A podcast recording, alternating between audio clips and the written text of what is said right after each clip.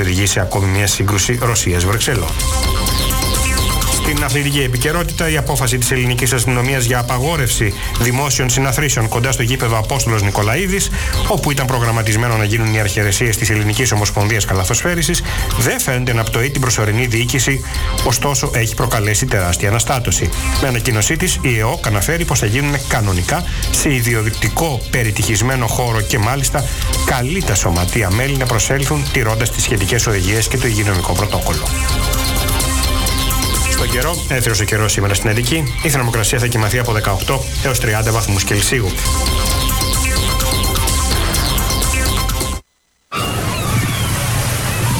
Ο Επικοινωνία και το κλαμπ Αγία Άννα σας κάνουν δώρο την καλοκαιρινή σας απόδραση. Μπαρ, εστιατόρια, πισίνες, γήπεδα και φυσικά το πιο πλούσιο καθημερινό πρόγραμμα δραστηριοτήτων για μικρούς και μεγάλους στη διάθεσή σας στο νούμερο 1 προορισμό, την Εύβοια. Μπείτε στο site μας 94fm.gr, βρείτε τον διαγωνισμό, συμπληρώστε τη φόρμα συμμετοχής και μπείτε στην κλήρωση για ένα τρίμερο μέσα στον Ιούνιο. Πληροφορίες και όροι συμμετοχής 94fm.gr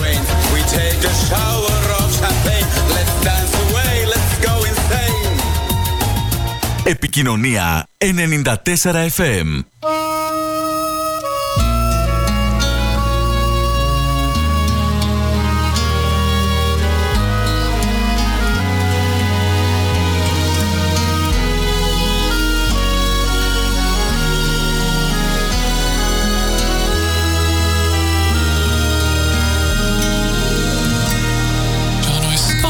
FM a mi lado, corazón.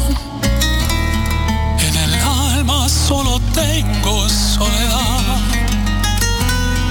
Y si ya no puedo verte, porque Dios me hizo quererte para hacerme sufrir más. Siempre fuiste la razón de mi existir.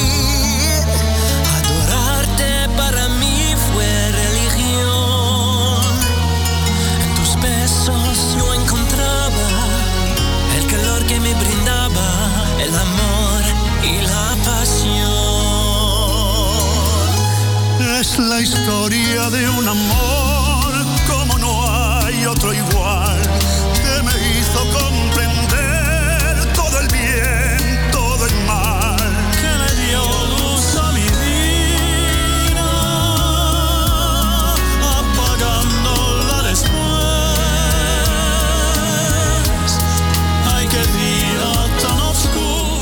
Βιβλιοθήκες στα FM, αγαπητοί φίλοι και συνάδελφοι, για μια ακόμα Παρασκευή από το φιλόξενο ραδιοφωνικό σταθμό του Δήμου Ηρακλείου. Ε, σας καλωσορίζουμε ε, σε αυτή την εκπομπή, ο, ε, την οποία παρουσιάζει η Χριστίνα Κυριακοπούλου Η Ανθή Κατσιρίκου, και η Φρόσο Παυλίδου από τη Δημοτική Βιβλιοθήκη Νέου Ηρακλείου Αττικής. Ε, στον ήχο μας υποστηρίζει ο κύριος Ευάγγελος Παπάς, τον οποίον ευχαριστούμε. Σήμερα έχουμε την τιμή να φιλοξενούμε τρεις εκλεκτές συναδέλφους. Ε, θα, την κυρία ε, Χριστίνα Πάνου που είναι αντιπρίτανη στο Ιόνιο Πανεπιστήμιο και καθ- αναπληρώτρια καθηγήτρια στο τμήμα Βιβλιοθηκονομίας, Αρχαιονομίας, Μουσιολογίας, την κυρία Μέρη ε, Ζεκεντέ, ε, διευθύντρια της ε, Δημόσιας Βιβλιοθήκης Αταλάντης και την κυρία ε, Μαρίνα Νίκτα, ε, διευθύντρια της Βιβλιοθήκης του Δήμου Καρ- Κορυδαλού. Ε, καλημέρα, καλησπέρα σας συνάδελφοι, καλώς ορίσατε στην εκπομπή. Καλησπέρα και από μένα. Καλησπέρα. Καλησπέρα. Ε, να πούμε μερικά βιογραφικά για τις συναδέλφους, πολύ σύντομα. Η κυρία Μέρη Ζεκεντέ που είναι η πρώτη ομιλήτρια ε, στο πρώτο μας θέμα για, την, ε, βιβλιο- για το αφιέρωμα που έχουμε στη βιβλιοθήκη της Αταλάντης. Είναι πτυχιούχος του τμήματος Βιβλιοθηκονομίας και Συστημάτων Πληροφόρησης του ΑΤΕΗ Αθηνών. Έχει μεταπτυχιακό ε, από το ΕΑΠ είναι διευθύντρια της Δημοτικής Βιβλιοθήκης Αταλάντης, ειδικός σύμβουλος επιθεμάτων τύπου και δημοσίων σχέσεων του Γραφείου Δημάρχου Αταλάντης. έχει διατελέσει προϊσταμένη της ε, ΕΑΝΤΙΟΥ Βιβλιοθήκης και διοργανώνει ημερίδες με τοπικούς φορείς, πανελλαδικές οργανώσεις, ευρωπαϊκούς οργανισμούς ε, για καινοτόμα εκπαιδευτικά προγράμματα.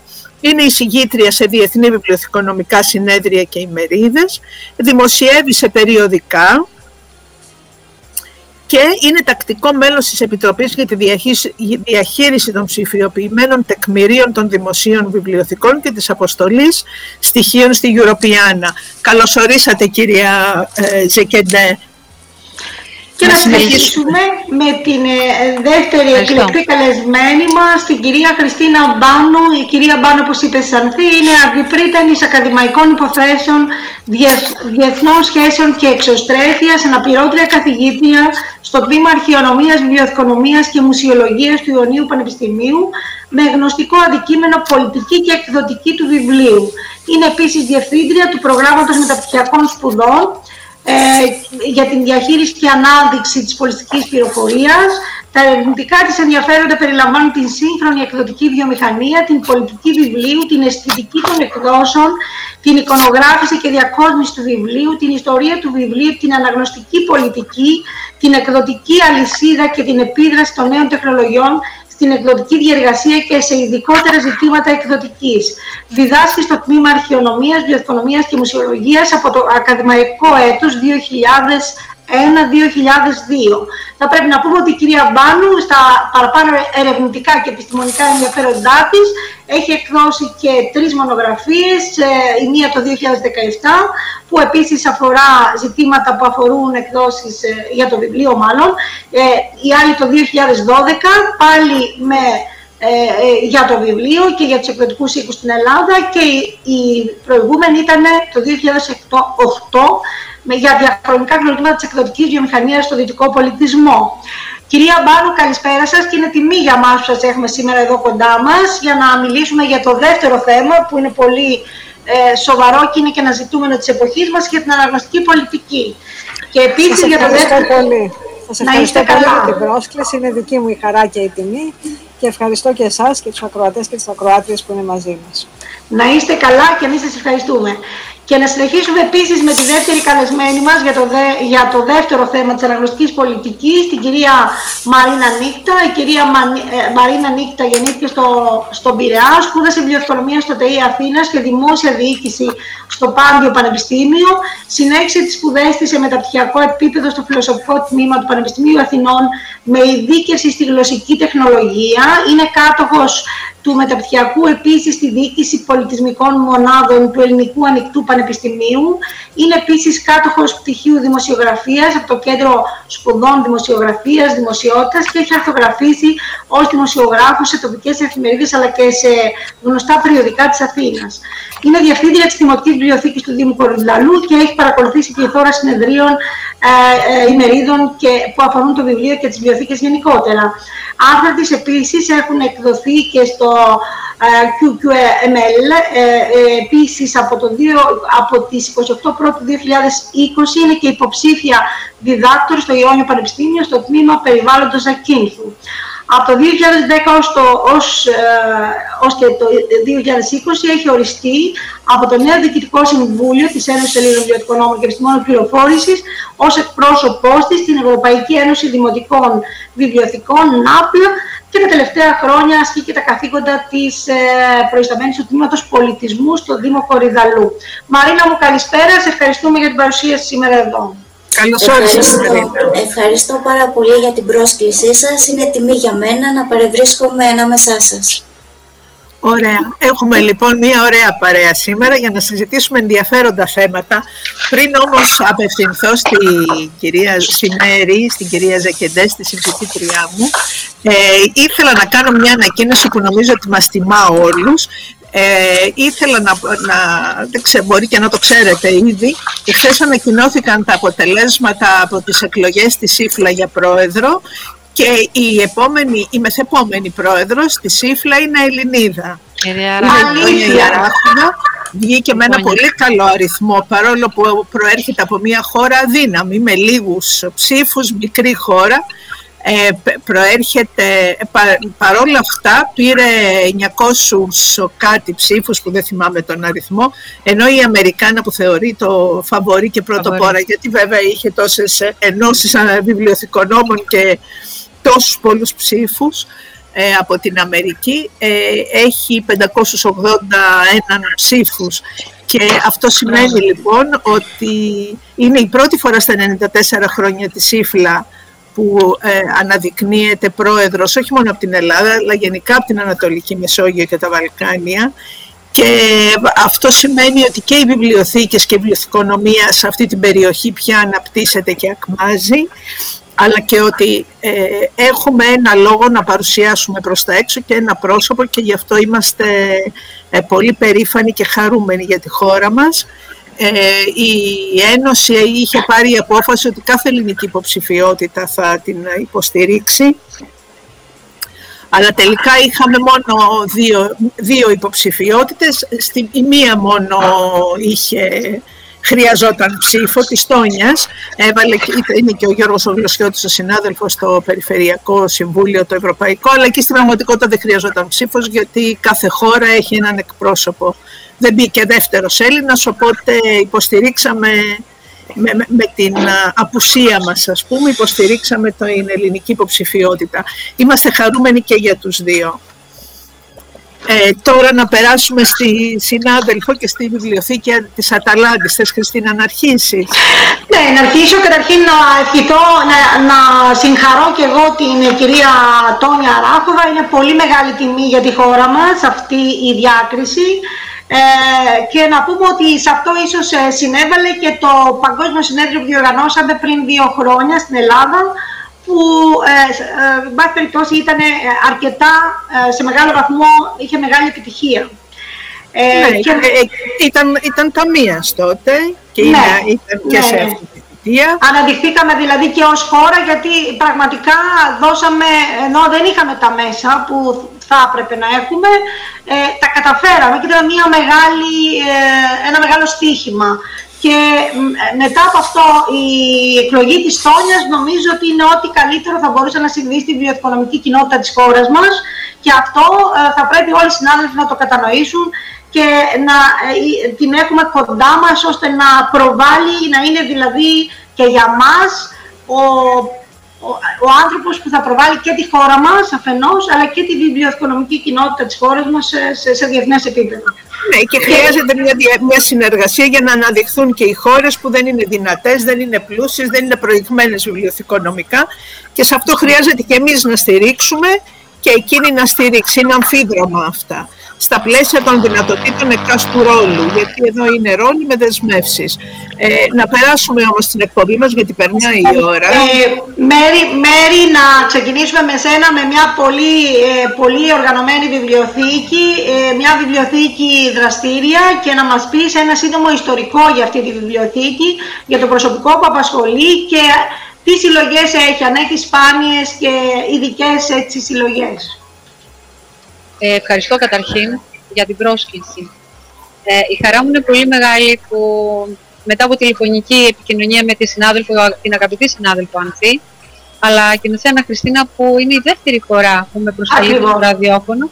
Την πρώτη φορά είχα έρθει διαζώσει και ήταν μια ιδιαίτερη και εξαιρετική εμπειρία για μένα.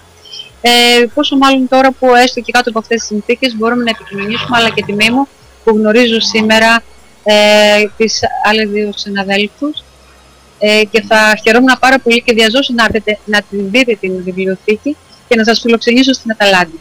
Γιατί είναι μια ιδιαίτερη underground βιβλιοθήκη, την οποία, στην οποία μπήκα το 1984. Ε, η χρονογραμμή της, η ιστορική της χρονογραμμή ξεκινάει από το 1964, η οποία ιδρύεται ως Δημοτική Βιβλιοθήκη Αταλάντης. Το 1994 μετονομάζεται σε Άντιο Δημοτική Βιβλιοθήκη και το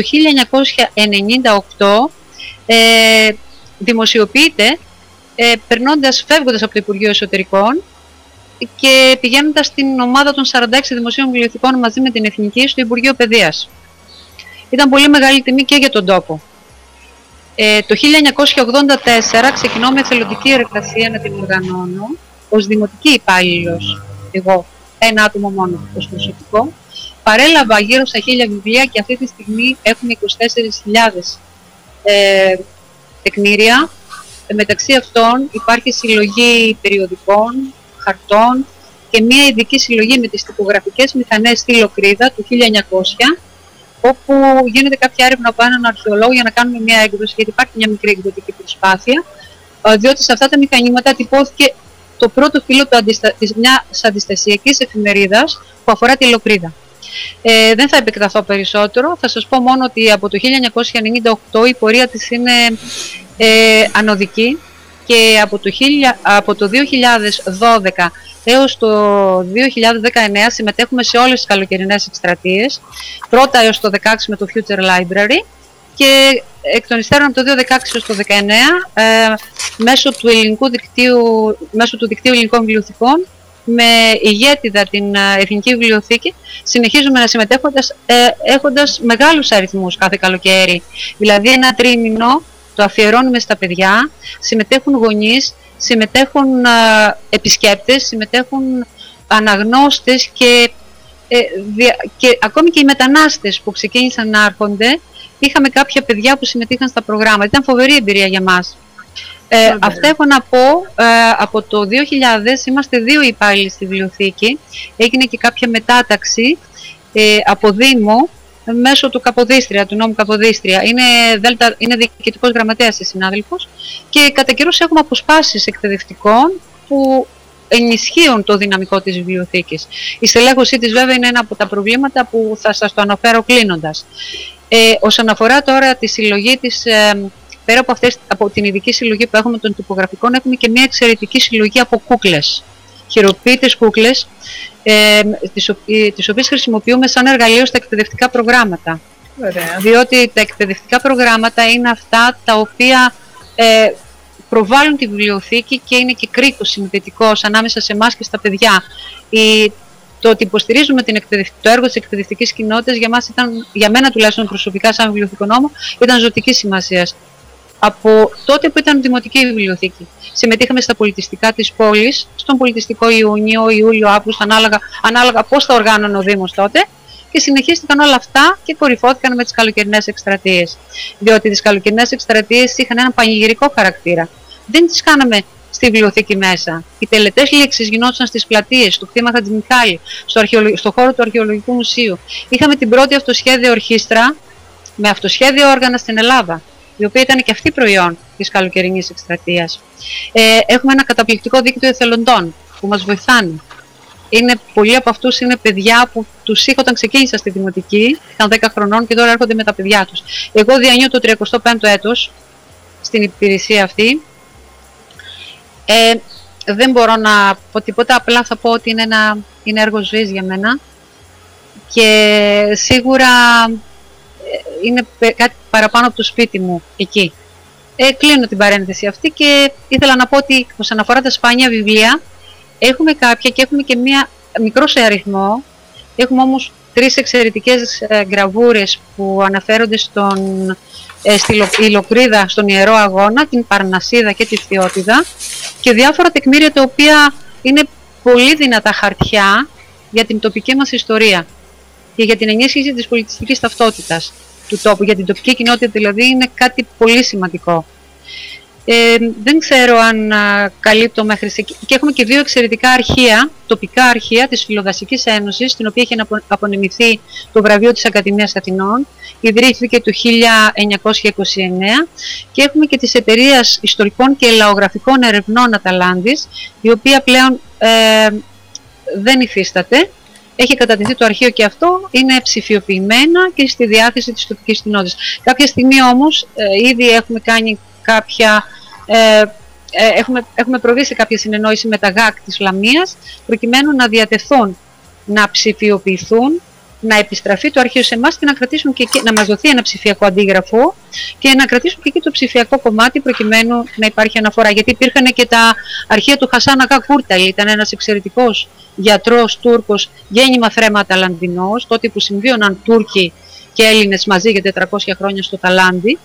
Ε, το οποίο το αρχείο, χωρίς να έχουμε τίποτε στα χέρια μας, από συμβολιογράφο σε συμβολιογράφο, έχει καταλήξει στα ΓΑΚ της Λαμίας που σίγουρα θα αξιοποιηθεί πιστεύω κάποια στιγμή και θα έχουμε ένα αντίγραφο και από εκεί γιατί η θέση των αρχείων είναι στα ΓΑΚ.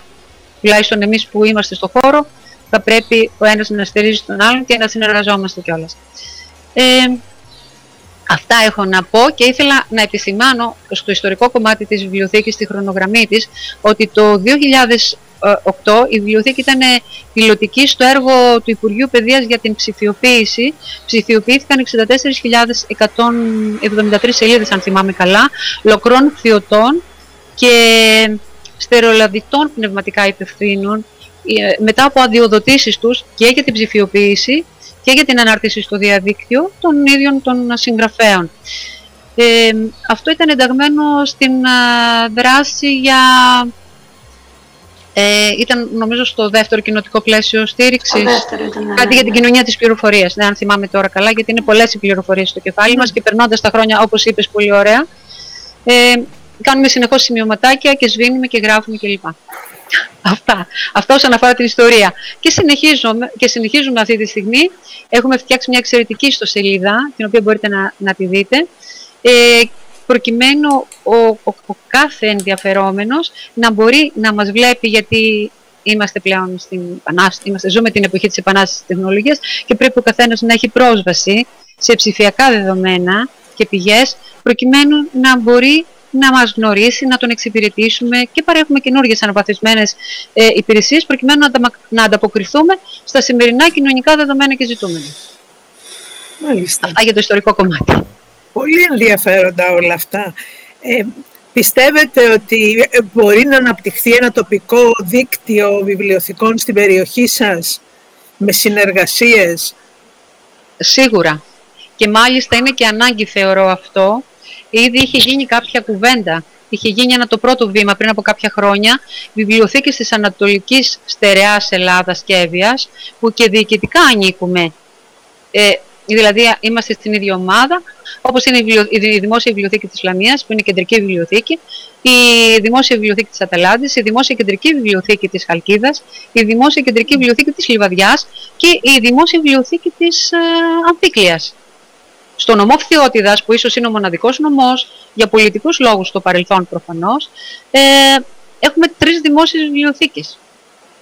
Φυσικά κάποια μπορεί να υπολειτουργεί κιόλας, γιατί με έναν εκπαιδευτικό κάθε χρονιά, μέχρι να ενημερωθεί για, την, για τον κύκλο των εργασιών, ειδικά στο οικονομικό κομμάτι, γιατί έχουμε και οικονομικό κομμάτι στις ε, δημόσιες, το οποίο είναι δημόσιο λογιστικό και είναι αρκετά ε, πολύπλοκο, ε, μπορεί να μην λειτουργεί καθόλου η βιβλιοθήκη αν δεν πάει κάποιος αποσπασμένος εκπαιδευτικός. Ή αν ο εκπαιδευτικό που πάει ε, είχε κάπως, η φιλοσοφία του είναι διαφορετική από αυτή τη φιλοσοφία που ε, έχουν ανάγκη βιβλιοθήκες. Αν δεν έχει Βέβαια. όραμα ή όπως καταλαβαίνετε το γνωρίζουμε Πολύ. πολύ καλά, είναι πολύ σημαντικός ο παράγοντας άνθρωπος. Αυτό Κάποιες, έχω να πω. γενι... Κάποιες γενικές ερωτήσεις που θα ήθελα να σου κάνω, Μέρη μου, θα τις αφήσουμε για το δεύτερο θέμα, για να μην ε, ε, παρακάμψουμε το χρόνο μας, για να έχουμε το διάλειμμά μας. Ε, να μας πεις όμως ε, αν έχετε κάτι που προγραμματίζετε για το μέλλον και αν προγραμματίζετε κάτι για τα 200 χρόνια από την Επανάσταση του 1821. Ήδη έχω σχεδιάσει και ήδη έχω εκτελέσει σε ε, δύο δημοτικά σχολεία, σε δύο νηπιαγωγεία και σε ένα γυμνάσιο. Από την αρχή ε, του Φεβρουαρίου περίπου είναι ένα πρόγραμμα που λέγεται το ιστορικό αποτύπωμα του 1821 στο Ταλάντι και στη Λοκρίδα. Περιλαμβάνει τις θεματικές τα γάλματα των ηρώων του 1821 της Λοκρίδας μιλάμε πάντα, συστήνονται ε, και τα κτίρια του Ταλαντίου αφηγούνται ιστορίες. Ε, η ενδυμασία είναι μια τρίτη υποθεματική ενότητα ως ε, στοιχείο πολιτισμού των λαών καθότι έχουν συνυπάρξει Έλληνες και Τούρκοι μαζί για 400 χρόνια και υπάρχουν αντίστοιχα φύλλα εργασίες που έχω σχεδιάσει ε, με ασκής αντιστοίχησης, σταυρόλεξο με τους ε, αγωνιστές και μια χρονογραμμή με τα ιστορικά γεγονότα. Αυτά εντάχει που σας λέω και συμμετέχουμε και στο πρόγραμμα της, ε, το εκπαιδευτικό πρόγραμμα της Εθνικής Βιβλιοθήκης αριθμός φύλου 1821.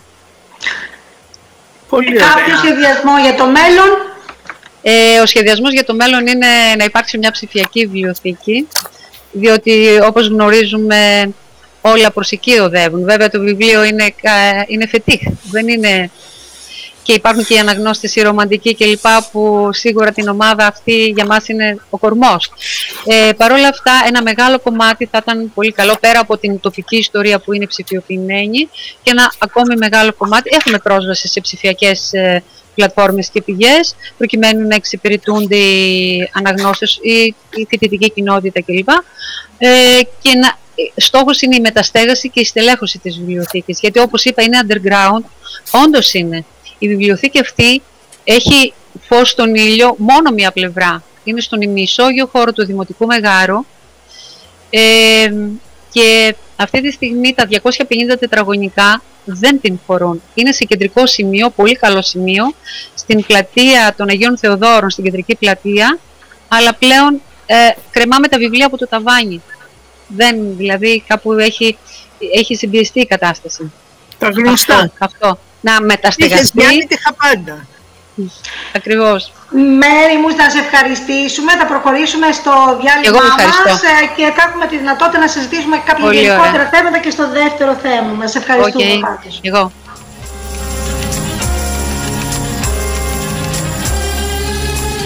Επικοινωνία 94 FM. Δελτίο τοπικής αυτοδιοίκησης.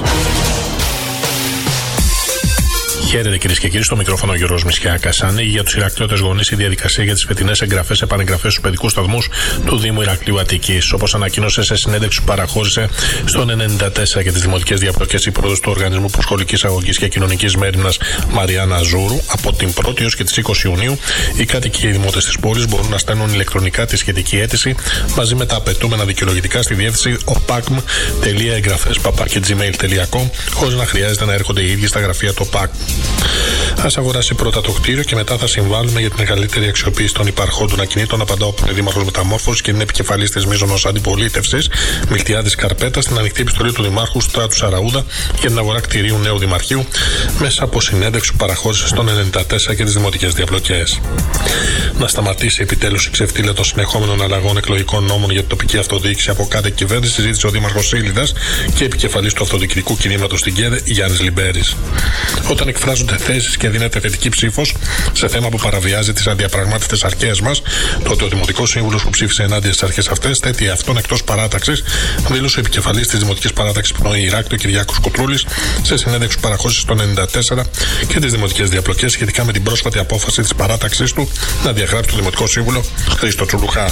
Άμεσες και συντονισμένες ενέργειες από τους Δήμους και τις περιφέρειες της χώρας ζητάω να προωθήσει Υπουργός Εσωτερικών Υπεύθυνος για θέματα τοπικής αυτοδιοίκησης Τέλειος Πέτσας για μέτρα πρόληψης πυρκαγιών. Με επίγουσα εγκύκλιο επιστολή του προς την ΚΕΔΕ, ο Υφυπουργός Περιβάλλοντος και Ενέργειας Γιώργος Αμυρά καλεί τους Δήμους της χώρας να προχωρήσουν στην έγκαιρη, πλήρη και αποτελεσματική αξιοποίηση των πιστώσεων που κατανεμήθηκαν για έργα και δράσεις πρόληψης και αντιπυρικής προστασίας σε συνεργασία με τις δασικές υπηρεσίες. Πρέπει να τρέξουν οι διαδικασίες για το Ταμείο Ανάκαμψης και το νέο ΕΣΠΑ. Οι Δήμοι χρειάζονται τεχνική στήριξη, καθώς και να γίνει διακριτός ο ρόλος τους στο σχεδιασμό και αξιοποίηση των αναπτυξιακών προγραμμάτων, τόνισε ο πρόεδρος της ΚΕΔΕ, Δήμητρη Παπαστεργίου, στη διαδικτυακή ημερίδα που διοργάνωσε το Ινστιτούτο Τοπικής Αυτοδιοίκησης και η ΚΕΔΕ με θέμα Ιδήμιο χωρίς συνοχής και ανθεκτικότητας του Ταμείου Ανάκαμψης και το νέο ΕΣΠΑ. Σε περισσότερους από 200 ανέρχονται οι Δήμοι που έχουν ενταχθεί στο My Kepa Live, καθώς από την Τρίτη παρέχουν εξ αποστάσεω εξυπηρέτηση επιπλέον 29 και σε 27 Δήμους. Σε καινοτόμο πρόγραμμα ανακύκλωσης, το οποίο αφορά τα απορρίμματα από τσιγάρα που ρηπαίνουν και μολύνουν καθημερινά το δημόσιο χώρο, εντάσσεται ο Δήμος της Πετρούπολης.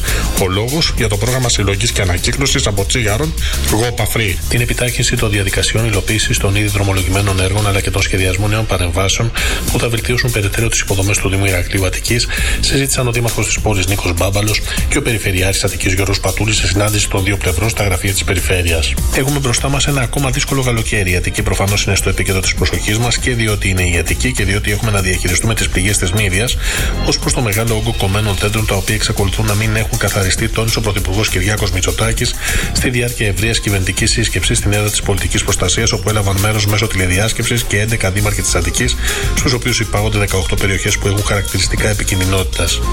Ο πρόεδρος του Διοικητικού Συμβουλίου της Περιφερειακής Ένωσης Δημονατική και δήμαρχος Γαλατσίου Γιώργος Μαρκόπουλος ζήτησε από την πλευρά της τοπικής αυτοδιοίκησης να εκταμιευθεί όσο το δυνατόν πιο γρήγορα η έκτακτη επιχορήγηση. Ο πρόεδρο τη Κεντρική Ένωσης Δήμων Ελλάδος μίλησε στη Διαρκή Επιτροπή Δημόσιας Διοίκησης, Δημόσιας Τάξης και Δικαιοσύνης της Βουλής στη συνεδρίαση για την επεξεργασία και εξέταση του σχεδίου νόμου του Υπουργείου Ιστορικών Εκλογή Δημοτικών και Περιφερειακών Αρχών.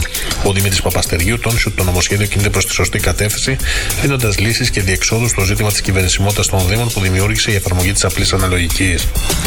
Βασική ένσταση για την πρόβλεψη εκλογής Δημάρχου από την πρώτη Κυριακή με ποσοστό 43% στο νομοσχέδιο για το νέο εκλογικό σύστημα στι αυτοδιοικητικές εκλογές εξέφρασε ο Δήμαρχος Νίκης Αγίου Ιωάννη Ρέντι και επικεφαλής της παράταξης Νέα Αυτοδιοίκηση στο Διοικητικό Συμβούλιο της ΚΕΔΕ Γιώργος Ιωακιμίδη σε συνέντευξη που παραχώρησε στο 94 και τις δημοτικές διαπλοκέ. Τροποποιήσεις προσκλήσεων του προγράμματος Αντώνης Τρίτσης υπεγράφησαν από τον αναπληρωτή Υπουργό Ιστορικών Στέλιο Πέτσα με στόχο, όπως τονίζει, αφενός τη διευκόλυνση των δικαιούχων για την υποβολή προτάσεων σε άξονες προτεραιότητας, εφόσον ο διαθέσιμος προπολογισμό το επιτρέπει, και αφετέρου τη στήριξη δήμων της χώρας που προήλθαν από τη διάσπαση καλλικρατικών δήμων καθώς και δήμων που έχουν πληγεί προσφάτως από σεισμό. Ο νέος εκλογικός νόμος αποτυπώνει πλήρως την αντίληψη της Νέας Δημοκρατίας στην τοπική αυτοδιοίκηση, καθώς αδιαφορεί για τη θεσμική θωράκισή της, επιδιώκοντας αποκλειστικά να εκμεταλλευτεί τις πολιτικές συγκυρίες και να διασφαλίσει ευνοϊκές συνθήκες επανεκλογής για τους δικούς της δημάρχους, δήλωσε ο Δημοτικός Σύμβουλος Σεγάλιο και μέλος του Διοικητικού Συμβουλίου της ΚΕΔΕ, Δημήτρης Μπίρμπας, των 94 και τις δημοτικές διαπλοκές. Από την 1η Ιουνίου θα μπορούν οι μικρές και πολύ μικρές επιχειρήσεις του Εκανοπηδίου Αττική, των οποίων η αίτηση για χρηματοδότηση εγκρίθηκε από τις αρμόδιες υπηρεσίες, να προχωρήσουν στην εκταμείευση της μη επιστρατέα ενίσχυσης που θα τους καταβληθεί μέσω του ειδικού προγράμματος που υλοποιεί η Περιφέρεια Αττικής ύψους 250 εκατομμυρίων ευρώ με πόρους του ΠΕΠΑΤΙΚΗ 2014-2020. Στην πιλωτική λειτουργία ιατρίου διακοπής καπνίσματος υπό την καθοδήγηση και παρουσία πνευμονολόγων της Ελληνικής Πνευμονολογικής Εταιρείας και εξειδικευμένων ψυχολόγων προχωρά ο Δήμος Αθηναίων.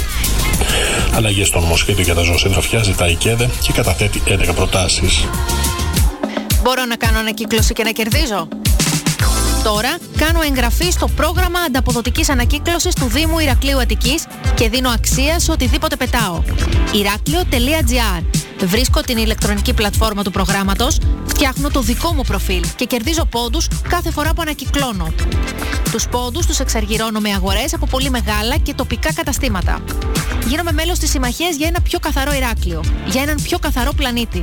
Ηράκλειο.gr Το πρόγραμμα ξεκινά πιλωτικά από την περιοχή Καναπίτσα στο Ηράκλειο Αττικής. Μέσα στο επόμενο διάστημα θα επεκταθεί και στον υπόλοιπο Δήμο. Ο Βασίλης Νομικός καθημερινά στον Επικοινωνία 94 FM. Από Δευτέρα έως Παρασκευή, μία με δύο το μεσημέρι, ο Δόκτωρ Νό είναι μαζί σας. Μια εκπομπή δράσης, περιπέτειας με ειδικά εφέ, μπλα μπλα και ωραίες μουσικές. Δεχόμεθα και παραγγελίες. Δόκτωρ Νό και ξερό ψωμί.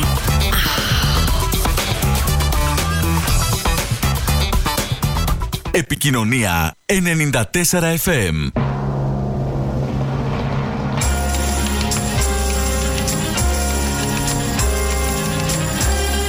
Βιβλιοθήκες στα FM, αγαπητοί φίλοι, από τη φιλόξενη συχνότητα του Δημοτικού Ραδιοφώνου Νέου Ηρακλείου. Συνεχίζουμε την εκπομπή μας. Ε, έχουμε τρεις εκλεκτές ε, συνομιλήτριες εδώ με τη Χριστίνα.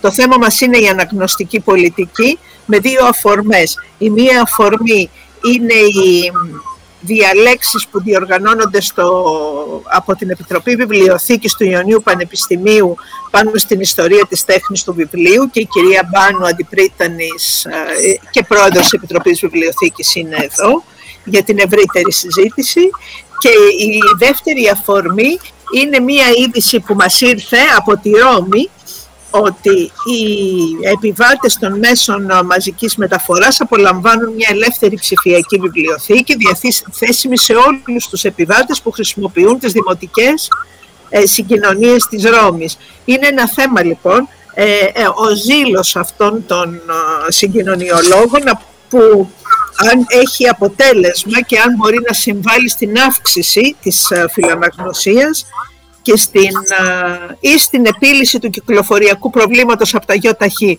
Σας καλωσορίζω.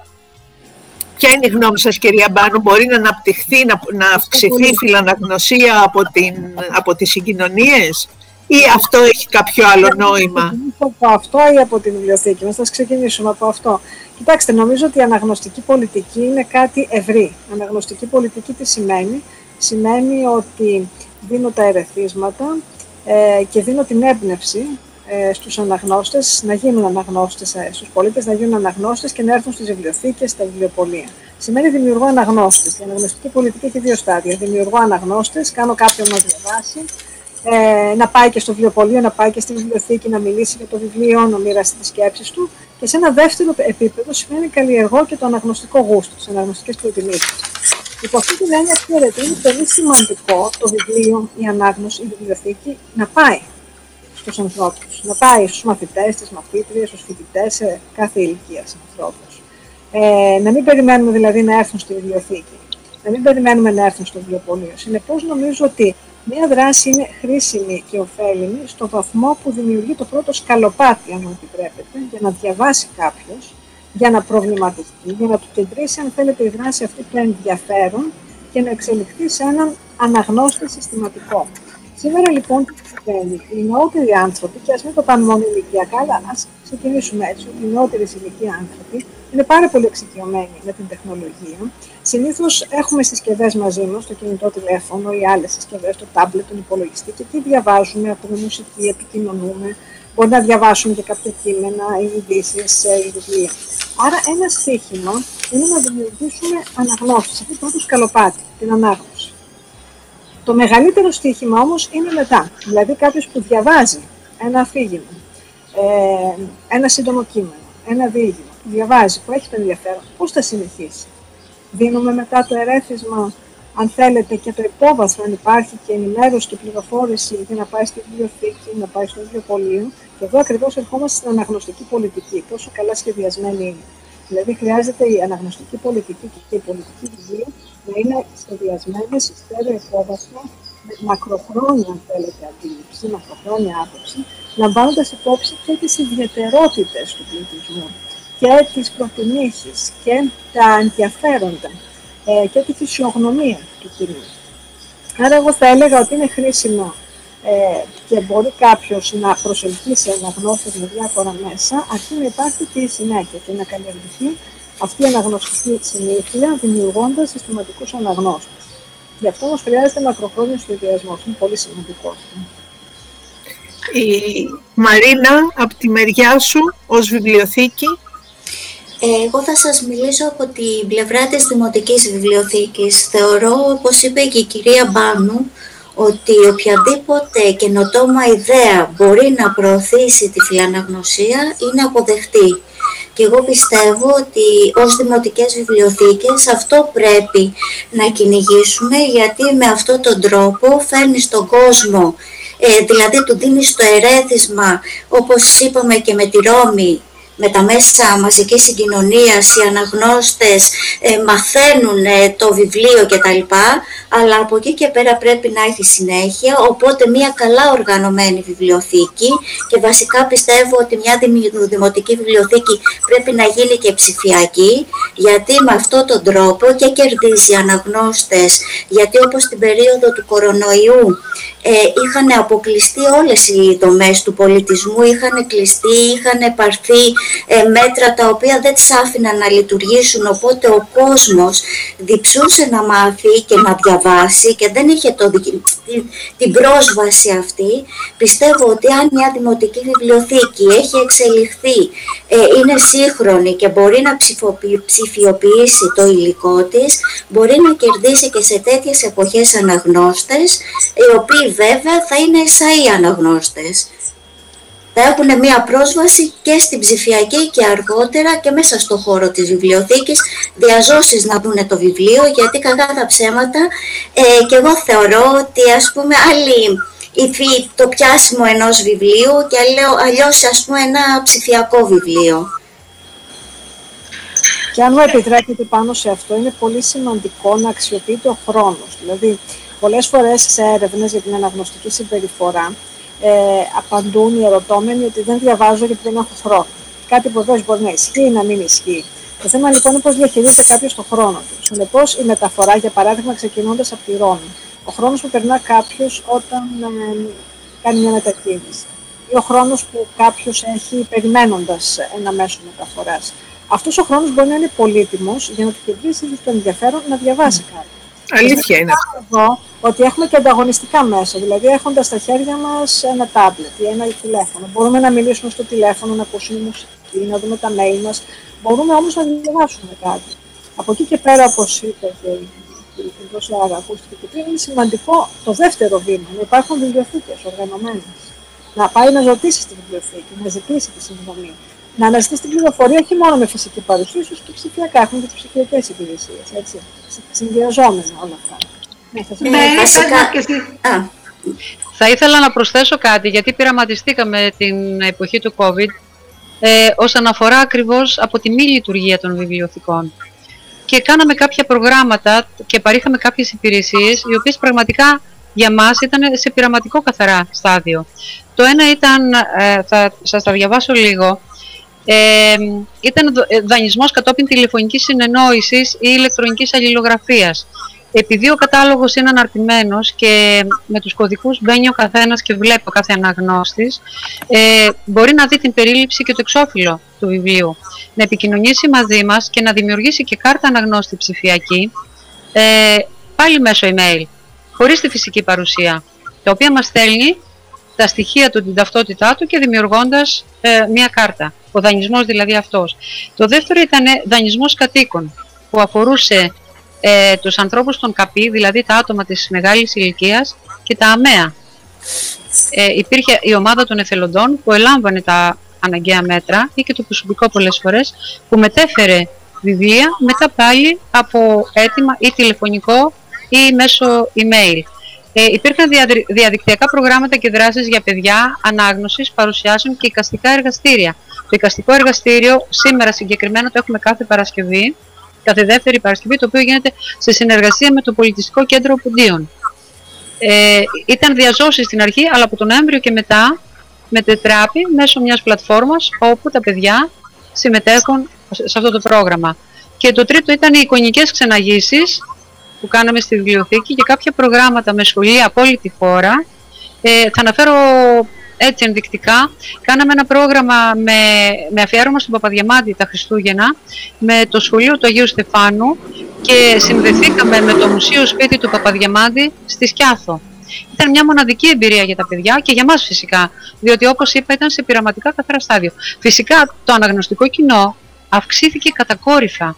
Τώρα με το που ανοίξαμε ή ερχόντουσαν πριν ανοίξουμε οι, οι, οι αναγνώστες, καινούργιοι αναγνώστες, που δεν το πιστεύαμε πραγματικά γιατί είπαμε είναι δυνατόν μόνο αυτά. Τελικά το διαδίκτυο όταν χρησιμοποιήθηκε σαν εργαλείο που είναι φοβερό, δηλαδή με δυναμική πολύ μεγάλη, θεωρώ ότι μπορεί να, να πάμε πολύ παραπέρα και να δημιουργήσουμε αναγνώστες. Και φυσικά είναι δυνάμει αναγνώστης είναι τα παιδιά. Οποιαδήποτε δράση και οποιαδήποτε βιβλιοθήκη καταφέρει και βγάλει δράσεις, προγράμματα κλπ. εκτός, σίγουρα ε, και έχουν, έχουν ηλικιακές ομάδες που μπορείς να γαλουχήσεις ε, και να φτιάξεις αναγνωστικό κοινό, ε, η εμπειρία έχει δείξει αυτό, ότι πράγματι είναι αναγνώστες που συνεχίζουν και όπως σας είπα, εγώ έχω δει και δεύτερη γενιά να έρχεται από τους γονείς που ήταν οι βιβλιοθήκες τότε σε μια ε, εντελώς άλλη κατάσταση.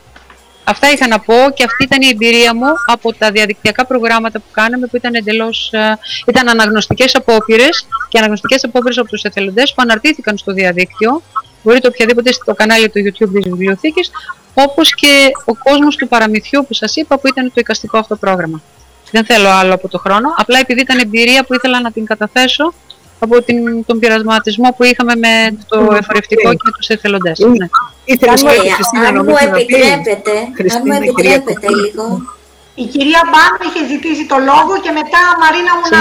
Ναι, ναι. Ε, ε, είναι πολύ σημαντικά τα όσα ακούσαμε ακριβώς και δείχνει ότι οι κλειστές εντός εισαγωγικών βιβλιοθήκε, κλειστές γιατί ήταν κλειστές λόγω της φυσικής παρουσίας. Δεν μπορούσαμε να πάμε εκεί, δεν μπορούσαμε να έχουμε αναγνώστες. Δεν σημαίνει ότι είναι κλειστές, γιατί όλες οι υπηρεσίες λειτουργούσαν ψηφιακά. Στην ακαδημαϊκή, οι ακαδημαϊκές βιβλιοθήκες, το ξέρετε, αυτό ήταν ανοιχτές βεβαίως. Εννοείται, είχαν πρόσβαση οι φοιτητές, όλη η ακαδημαϊκή κοινότητα στα συγγράμματα, στα, στις βάσεις δεδομένων, στα άρθρα αλλά οι κλειστέ βιβλιοθήκες στην ουσία δεν είναι κλειστές, γιατί η τεχνολογία μπορούσε να είναι ανοιχτές. Και πέρα από αυτό, στο Ιόνιο Πανεπιστήμιο, όπως είπατε, στην ακαδημαϊκή μας βιβλιοθήκη, εκτός από τις ψηφιακές υπηρεσίες που υπήρχαν, ε, διοργανώθηκε αυτή η σειρά διαλέξεων για την ιστορία της τέχνης του βιβλίου με πολύ μεγάλη συμμετοχή. Ο πρώτος ομιλητής ήταν ο κ. Δημήτρης Παυλόπουλος, αναπληρωτής καθηγητής ε, στο Πανεπιστήμιο Αθηνών, που μίλησε για τη χαρακτική στα βιβλία, για τα, στα ελληνικά βιβλία, στην ελληνική ε, η κυρία Νίκη Σιώκη από το Πανεπιστήμιο της Λευκοσίας, η κυρία Καλιανδού προχθές.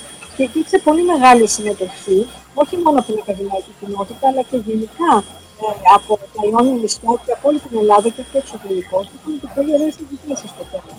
Θέλω να πω δηλαδή ότι την περίοδο τη πανεπιστημία, ακριβώ όλε οι βιβλιοθήκε, θεωρώ, ακαδημαϊκέ, δημοσίε, δημοτικέ και άλλε βιβλιοθήκε, βρίσκουν και άλλοι τρόπο προσέγγιση του κοινού. Όχι μόνο να έχουν το υλικό του διαθέσιμο, αλλά πώ δημιουργούν αναγνώστε, πώ αναπτύσσεται το διάλογο. Γιατί η βιβλιοθήκη είναι ένα χώρο ελευθερία, νομίζω, και διαλόγου. Σίγουρα. Πάρα πολύ.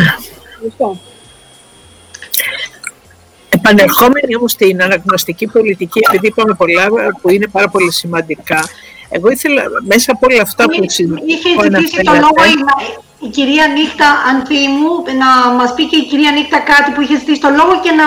Ναι. ναι να βάλει και αυτή την αιχμή στη συζήτηση. Ε, αυτό που αναδεικνύεται λοιπόν από όλα είναι ότι στην Ελλάδα δεν υπάρχει ψηφιακό περιεχόμενο. Γιατί δεν μπορεί κάθε βιβλιοθήκη να παίρνει όποιο βιβλίο της αρέσει και να το ψηφιοποιεί όχι μόνο δεν έχει τα μέσα και τον χρόνο και την τεχνογνωσία και όλα αυτά, αυτό δεν μπορεί να συμβεί. Και αυτό που φάνηκε και στην περίπτωση του COVID και στις δημοτικές και στις ακαδημαϊκές και σε όλες τις βιβλιοθήκες είναι το, το ελληνικό περιεχόμενο δεν υπάρχει. Εμείς ας πούμε οι ακαδημαϊκές δουλέψαμε μόνο με ε, ξενόγλωσσο περιεχόμενο, ψηφιακό. Ε, Άνοιξε ο Ελσεβίρ τις βάσεις του, ο Σπρίγκερ, όλοι αυτοί που μας χαρατσώνουν τόσα χρόνια, που είναι πολύ ακριβές οι συνδρομές και αμέσως με την πρώτη μέρα της πανδημίας ανοίξαν τις βάσεις τους και κατεβάζαμε περιοδικά και βιβλία δωρεάν, ας πούμε, και διάβαζε ο κόσμος. Και αυτό πρέπει, πρέπει να το δούμε στην Ελλάδα, γιατί πώς θα φτιάξουμε αναγνωστική πολιτική. Δηλαδή αυτό που κάνει η Ρώμη δεν μπορεί να γίνει στον ελληνικό, στα, στις ελληνικές κοινωνίες, ακόμα και αν θέλουν οι Έλληνες. Υπάρχουν βέβαια κάποια πράγματα ελεύθερα στο διαδίκτυο κτλ. Αλλά εντάξει, αυτά είναι απόπειρες όρκες, ας πούμε, και πρωτοβουλίες. Ε, συγγνώμη, Μαρίνα. Ε, ε, πριν μιλήσει η Μαρίνα, Ανθή μου, έδειξε ένα πολύ σοβαρό θέμα. Μετά τη Μαρίνα θα ήθελα να τοποθετηθείτε εσύ, αλλά και οι καλεσμένες μας, γιατί εγώ προσωπικά θεωρώ ότι όλο αυτό που έθιξες τώρα είναι πολύ σοβαρό και είναι λόγω ελλείμματος εθνικής πολιτικής βιβλίου και γενικώς βιβλιοθηκών βεβαίως, κυρίως βιβλιοθηκών, αλλά και βιβλίου είχαμε κάνει μία πρόταση στο παρελθόν, για να μπορούμε να έχουμε, όπως είπες, ε, δεδομένα σε, στους χώρους μας. Και θα ήθελα πριν μιλήσεις Μαρινά μου και εσύ να το θίξεις, αν πιστεύεις ότι αυτό είναι ένα έλλειμμα και βέβαια και οι υπόλοιπες καλεσμένες με την κυρία Μπάνου βεβαίως ε, να μας πει και εκείνη που εκπροσωπεί και το χώρο, έτσι έχει ασχοληθεί περισσότερο με το χώρο του βιβλίου. Ε, βασικά θα τοποθετηθώ σε αυτό που είπες ε, σε δεύτερο πλάνο. Εκείνο που ήθελα να συμπληρώσω είναι ότι για να κερδίσεις αναγνωστικό κοινό, αλλά κυρίως για να το διατηρήσεις, μεγάλο ρόλο σε αυτό θα παίξει ο βιβλιοθηκονόμος. Ε, και συγκεκριμένα, αν θα μιλήσω πάλι αν μου επιτρέπετε για τις δημοτικές, επειδή μέσα στις δημοτικές βιβλιοθήκες το κοινό είναι ποικίλο. Δεν είναι ένα στοχευμένο κοινό, δεν είναι ακαδημαϊκές βιβλιοθήκες που απευθύνεται σε φοιτητές ή ακαδημαϊκούς ή καθηγητές. Είναι ένα κοινό το οποίο είναι ποικιλόμορφο. Και τώρα λόγω της πολυπολιτισμικής έτσι κοινωνίας στην οποία ζούμε θα πρέπει να πάρουμε όλες τις πλευρές και τις παραμέτρους και να ικανοποιήσουμε αν θέλουμε να λέμε ότι εκτελούμε σωστά το ρόλο μας ως βιβλιοθηκονόμοι ε, να συμπεριλάβουμε όλους τους ανθρώπους με τις ιδιαιτερότητές τους, ε, με τα θέλω τους. Οπότε θα πρέπει είναι ένας παράγοντας και αυτός πολύ σημαντικός για να κερδίσεις το αναγνωστικό σου κοινό το οποίο θα έχει και διάρκεια στην ε, τελική ε, και πιστεύω ότι εκεί πέρα θα πρέπει να στοχεύσουμε και ο κάθε ένας, σαν βιβλιοθηκονόμος, θα πρέπει να έχει το ρόλος του να είναι πολύ σημαντικός και να συνδυάζει πολλές έτσι ικανότητες και προσόντα για να προσεγγίσει ένα τέτοιο κοινό. Ακριβώς. Ακριβώς. Και επίσης εδώ παίζει ρόλο, ε, μιλώντας κυρίως για τις δημοτικές και τις δημόσιες βιβλιοθήκες, για τις λαϊκές, ε, παίζει ένα πολύ μεγάλο ρόλο και το, αυτό που λέμε οι ενδεχόμενοι χρήστες, οι μη χρήστες, το potential users που λένε οι ξένοι και ε, στοχεύουν σε αυτό και έχουν κάνει και συγκεκριμένες στρατηγικές ε, για τους μη χρήστες. Γιατί ε, αυτό είναι, δηλαδή και τα ποσοστά ας πούμε που συμμετέχουν που είναι μέλη μιας βιβλιοθήκης ε, δείχνουν κάποια πράγματα. Οι απουσίες θέλω να πω εκτός από τις παρουσίες.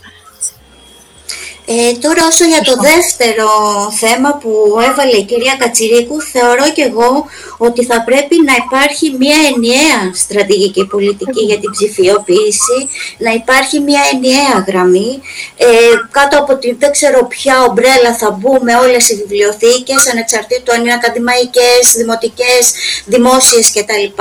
Ε, για να μπορούμε να γίνει αυτή η ψηφιοποίηση των ε, τεκμηρίων πάνω απ' όλα η συνένεση των εκδοτών και η συνεργασία. Εννοείται αυτό.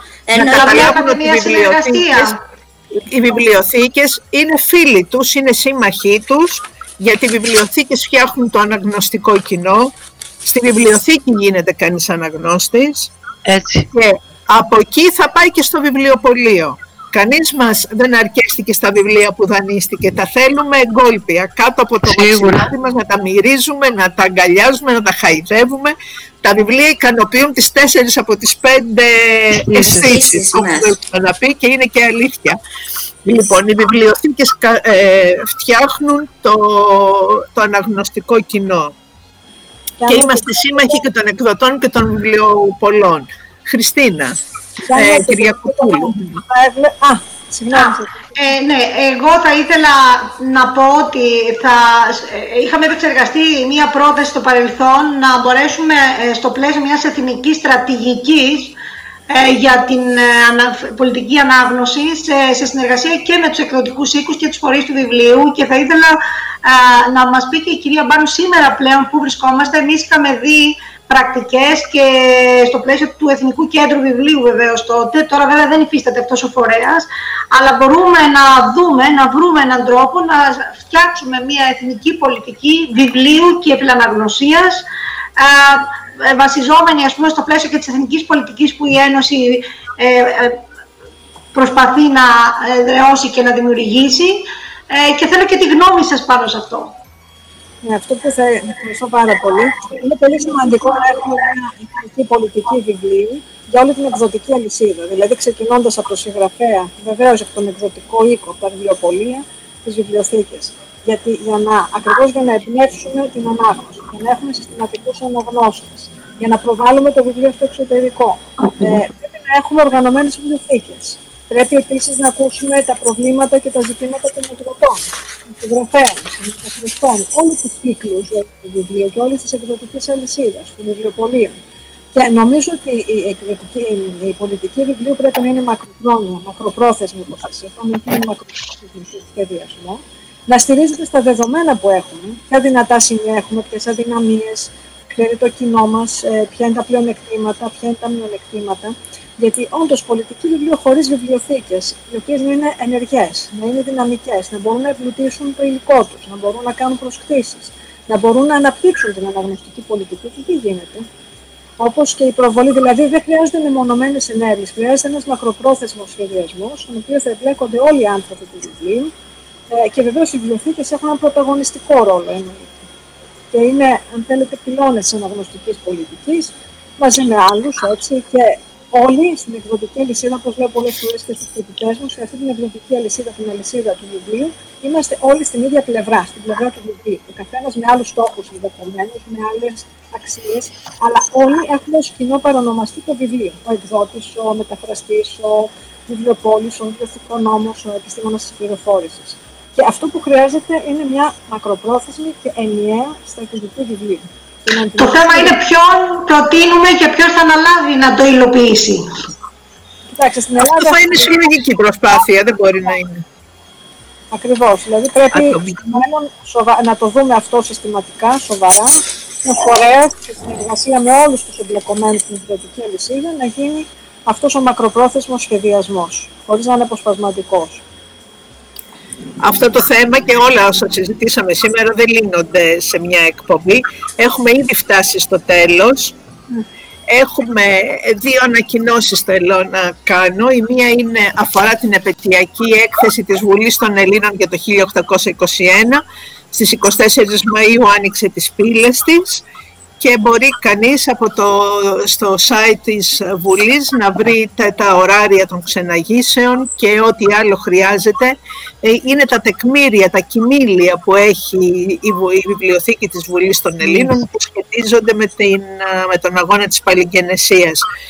Και η δεύτερη ανακοίνωση είναι μην ξεχνάτε ότι κάθε Δευτέρα 6 με 8 η Ένωση σας περιμένει στο διαδίκτυο ε, στο site μας, ε, στο site της Ένωσης θα βρείτε τη διασύνδεση, πώς να βρείτε να, μιλήσετε, να μιλήσουμε μαζί.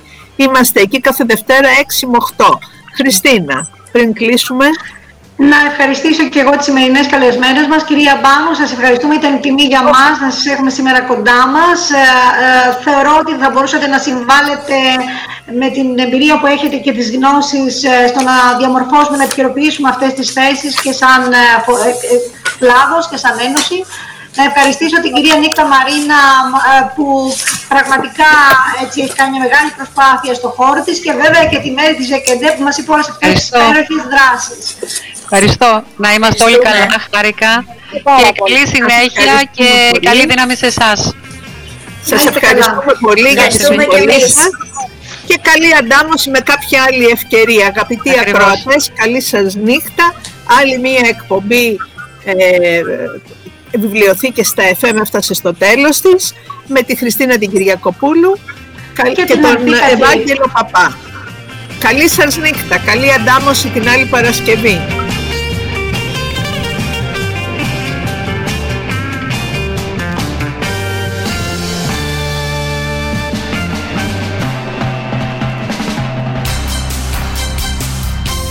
Επικοινωνία 94 FM